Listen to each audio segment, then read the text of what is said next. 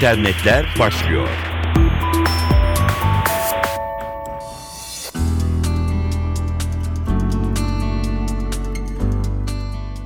Merhaba sevgili dinleyenler, internetlerle karşınızdayız. Ben Dilara Eldaş. Microsoft Türkiye GEA arama kurtarma ekibi ile birlikte Poseidon projesini hayata geçiriyor. Depremler için kurumsal acil durum yöntem sistemi olan Poseidon, en yeni teknoloji uygulamalar kullanılarak geliştirildi. Sivil toplum kuruluşlarının ve topluluklarının da faydalanabileceği Poseidon sistemiyle üyeler arasında deprem anında yardımlaşabilme imkanından yararlanılıyor. Microsoft Türkiye Genel Müdür Yardımcısı Mustafa Çağan projeyle ilgili olarak bu projeyi tamamen bir sosyal sorumluluk projesi olarak konumlandırdık. Tüm kurum ve kuruluşlar ücretsiz olarak sistemden faydalanabilecek diyor. Poseidon deprem anında kurumun yetkili acil durum yöneticileri üyeleri durumları hakkında bilgi edinebilmek için web uygulaması, elektronik posta, SMS ve akıllı telefon uygulamaları gibi çeşitli yollarla bildirim gönderiyor. Üyeler de yine aynı yollarla sisteme geri bildirimde bulunarak durumları hakkında bilgi veriyor. Durumunu bildiremeyen üyelerin ise yakınlarıyla iletişime geçilerek bilgi alınıyor ve yetkililere iletiliyor. Projede Windows Azure Bulut sisteminden faydalanılıyor. 4 santimetreyi bile bulmayan tek satır ekranlarda gördük ilk onları. Okumak için bir sonraki ekran, bir sonraki ekrana atlardık. Kısa mesajlardan bahsediyoruz.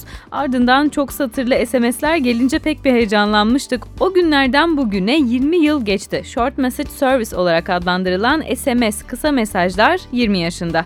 3 Aralık 1992 tarihine dayanıyor geçmişi.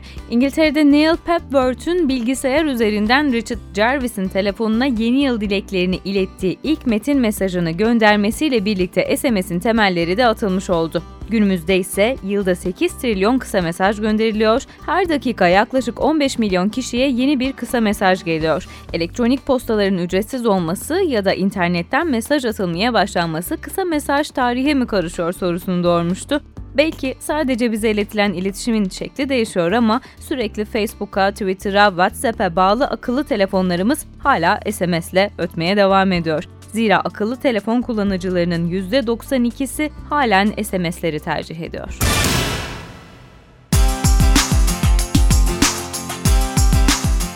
Facebook bir devlet olsaydı başlıklı pek çok infografi ya da yazıya ulaşmak mümkün. Varsayımları bir kenara bırakacak olursak işte size ilk örnek. 1 milyar kullanıcı platform artık istediği kuralları koymakta en azından güçlük çekiyor ve kullanıcılara beğenmiyorsanız siz de sürece katılın demek zorunda kalıyor.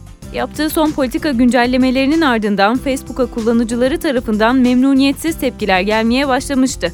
Site tek başına yayınladığı veri kullanımı politikasıyla kullanıcı hakları ve sorumlulukları beyanını şimdilik geri çekti ve gizlilik politikasında yaptığı en son değişiklikleri oylamaları için kullanıcılara bir hafta süre tanıdı. 10 Aralık'a kadar kullanıcıların görüşlerini belirtebileceği bir oylama sistemi açık olacak. Eğer 300 milyon oya ulaşılabilirse öne sürülen politika değiştirilecek. Facebook yeni düzenlemesinde kullanıcıların kendilerine mesaj gönderenleri kontrol etme seçeneklerini değiştirmek istiyordu Ayrıca veri kullanımı politikasında yapılacak değişiklikle Instagram gibi uygulamalarla istendiğinde bilgi paylaşabilmeyi amaçlıyordu. Amerika Birleşik Devletleri'ndeki bazı sivil toplum kuruluşları da Facebook'a bir mektup göndererek önerilen değişikliğin gizlilik konusundaki endişelerini artırdığını, yasalara aykırı gelebileceğini ve Facebook'un site yönetimi hakkında geçmişte sunduğu şartları ihlal edebileceğini belirtti. Facebook'a yapılan uyarıda değişikliğin Amerika'nın düzenleyici kurumu Federal Ticaret Komisyonu ile olan anlaşmayı da ihlal edebileceği ifade edildi. Facebook ise üçüncü partilerle bilgi paylaşımı olması halinde kullanıcıdan zaten izin alınacağını ve kullanıcının bu konuda bilgilendirileceklerini ifade etti.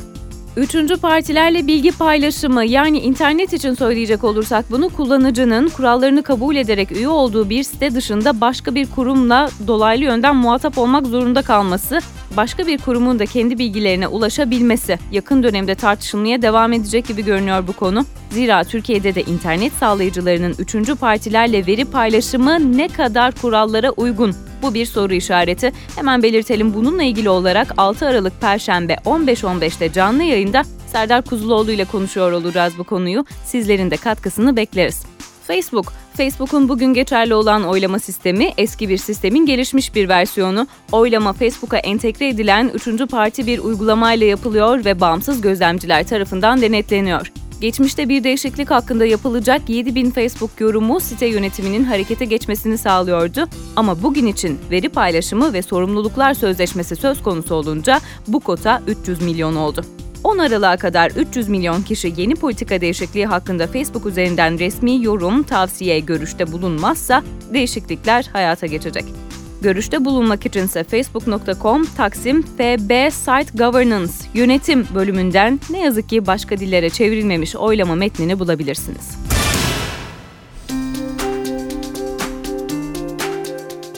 Yandex Android tabanlı cihazların kullanımını kolaylaştıran 3 boyutlu arayüzünü yani Yandex Shell'in yeni sürümünü kullanıcıların hizmetine sundu. Yeni sürümün en önemli özelliği olarak sonsuz genişlikteki adres defteri gösteriliyor. Mobilde kullanılan adres defterlerinin yanı sıra kurum ve kuruluşların iletişim bilgileri de listelenebiliyor. Android tabanlı telefonunuzda Yandex'te yaptığınız bir eczane aramasına karşılık örneğin o eczane ve çevredeki diğer eczaneler sonuçlarda getiriliyor. Bilinmeyen bir numara sizi cep telefonunuzdan aradığında Yandex indeksinde kayıtlı bir kuruluşa aitse numara, arama kuruluşunun adıyla birlikte telefon ekranınızda beliriyor. Yılın en seksi erkeği seçildi başlıklı haber birçok internet haber sitesinde yayınlanmıştı. Ben de okuyup Twitter'da paylaşanlardan biriyim. Kim Jong-un'dan bahsediyoruz efendim, Kuzey Kore'nin genç lideri. Biz haber sitelerinin yalancısıydık ama görünen o ki asıl yalan söyleyen siteye bazı haber siteleri fena halde inanmış. Oysa ki kaynak olarak The Onion sitesini gösterselerdi, hmm canım deyip geçecektik biz de haberi zira The Onion Amerika Birleşik Devletleri'nin Zaytung'u yalan yanlış komik haberler yapan, uyduran meşhur sitesi. Çin Komünist Partisi'nin yayın organı People's Daily ise haberi gerçek sanıp sitesinde genişçe yer verdi. People's Daily paylaşınca da tüm dünya haberi haberi kullandı. The Onion şöyle yer vermişti habere. Yuvarlak suratı, çocuksu çekiciliği ve güçlü duruşuyla kadınların rüyalarını süslüyor. Gazetemizin editörlerini kusursuz giyim tarzı ve meşhur gülüşüyle kendinden geçiriyor. The Onion daha sonra gazete için gururlu komünist şubemiz diye bahsetti. Okuyucularından People's Daily'de yayınlanan yazıyı da okumalarını istedi.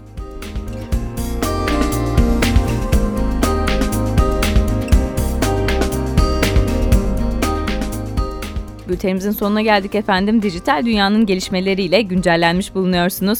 Dilara Eldaş, NTV Radyo Twitter hesaplarımız. Tekrar görüşmek üzere. Hoşçakalın.